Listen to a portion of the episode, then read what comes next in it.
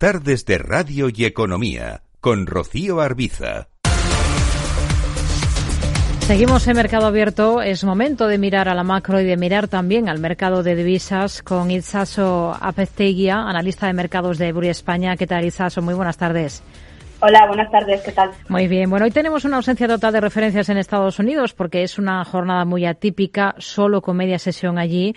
Pero sí que tenemos algunos datos aquí en Europa. Por ejemplo, en Alemania, el dato de confianza de los consumidores GFK que registra una ligera mejoría de cara a diciembre. Es un dato eh, negativo. En todo caso, sigue siendo negativo, pero menos que en el mes anterior. ¿Podemos deducir que el desplome de los últimos meses podría haber tocado fondo o no?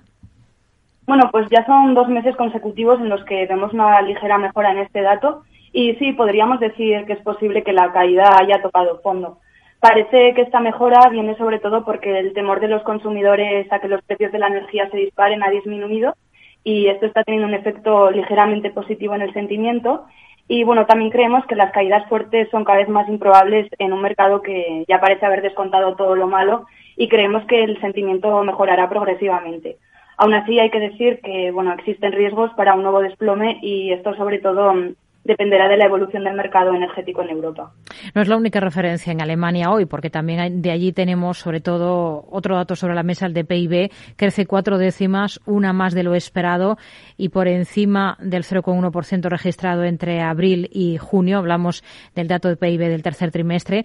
¿Hasta qué punto estas referencias les hacen a ustedes ser un poquito más optimistas con respecto a la resistencia de la economía alemana? Bueno, sin duda son buenas noticias, pero bueno, cabe decir que estos datos son del tercer trimestre, por lo que están un tanto retrasados. Pero también hemos visto que datos más actuales eh, también están siendo mejores de lo previsto. Por ejemplo, esta semana hemos conocido los índices PMI, que son una buena aproximación para el PIB, y estos índices mejoraron en noviembre respecto al mes anterior. Así que, sin duda, bueno, los datos nos están mostrando que la economía alemana está resistiendo mucho mejor de lo que se esperaba y mm, aunque las posibilidades de recesión son muy elevadas, pues estos últimos datos nos dan razones para el optimismo y parece que bueno que en el caso de producirse una recesión, pues esta será poco profunda. Seguimos a vueltas con el Banco Central Europeo, con las conclusiones de sus últimas actas. Hay una intención clara de seguir subiendo los tipos de interés, pero en caso de recesión profunda, apuntan a que podrían detener su endurecimiento monetario. No sé hasta qué punto les llama la atención que no vayan en la línea más dura, como hace, por ejemplo, la Fed, eh, cuando aquí en Europa el Banco Central Europeo tiene mucho menos trabajo hecho, le queda más por hacer que a la Fed en su lucha contra la inflación. Y eso es, como dices, eh, tanto los mercados como nosotros creemos que el Banco Central Europeo todavía tiene bastante camino por recorrer antes de levantar el pie del acelerador. Estas últimas actas de la reunión pasada fueron en gran medida, en nuestra opinión, bastante agresivas y en ellas el banco afirmó que sigue comprometido con la reducción de la inflación y que para ello va a seguir subiendo los tipos de interés, incluso en el caso de una recesión, aunque sugirió que bueno que podría tener que hacer una pausa en el ciclo de endurecimiento en el caso de que esta recesión sea prolongada y profunda, pero por el momento este no es el escenario base del banco. Eh, bueno, como hemos visto estos meses, el BCE siempre ha ido por detrás de la FED en el ciclo de endurecimiento y siempre mm, ha adoptado un enfoque cauto y dependiente de los datos, eh, por lo que en vez de comprometerse de antemano con subidas más duras, pues dejan la puerta abierta a ambos escenarios. Pero en realidad creemos que va a tener que ser mucho más agresivo de lo que ellos dicen actualmente y en nuestra opinión creemos que el BCE tendrá que subir los tipos más en 2023 que la FED y a un ritmo actualmente bastante subestimado por los mercados. Hmm. ¿Hasta dónde ven ustedes capaz al euro de recuperar terreno frente al dólar en la coyuntura actual? Bueno, pues en línea con esto que estábamos comentando, creemos que a medida que se cierren los diferenciales de tipos entre Estados Unidos y la eurozona, el euro recibirá apoyo. Eh, con una inflación en máximos históricos y una economía que resiste mejor de lo previsto, no vemos una pausa en el ciclo de endurecimiento del BCE en el futuro cercano y mientras tanto la FED ya está preparada para ralentizar el ciclo de endurecimiento.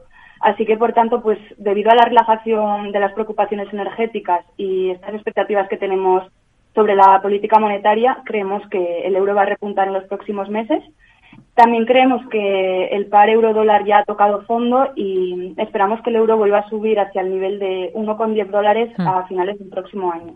¿Y dónde situarían el techo de la libra, que lleva una semana de clara recuperación frente al dólar? Sí, pues al igual que en el caso del euro, eh, creemos que el camino más probable para la libra es la subida frente al dólar, ya que al igual que el euro, la divisa está infravalorada en los niveles actuales también creemos que la resistencia de la economía del Reino Unido, el, su relativo aislamiento de la crisis energética en Europa y la agresividad del Banco de Inglaterra también deberían apoyar a la libra y creemos que cotizará al alza durante los próximos meses y la situamos en torno al 1,24 frente al dólar eh, a final del próximo año. Una cosa más, en Japón hemos conocido datos de precios. La inflación alcanza su mayor nivel en 40 años mientras que la debilidad del yen aumenta los costes de importación del país. ¿Qué niveles son clave ahora mismo en la divisa nipona? ¿Qué, es lo que esperan ustedes a corto plazo para el yen? Bueno, como dices, la inflación japonesa alcanzó el 3,7% en octubre y, bueno, entre otros factores, esta debilidad del yen que estamos viendo eh, contribuye a aumentar las presiones inflacionistas en el país, sin duda.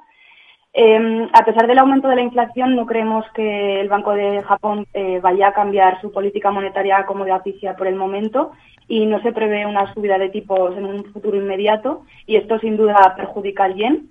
Pero bueno, sin embargo, estamos viendo que otros bancos centrales, entre los que se incluyen algunos del G10, ya están adoptando un ritmo más lento de endurecimiento y esto pues podría aliviar la presión sobre el yen y debería permitir que la moneda recupere algunas de sus pérdidas frente al dólar.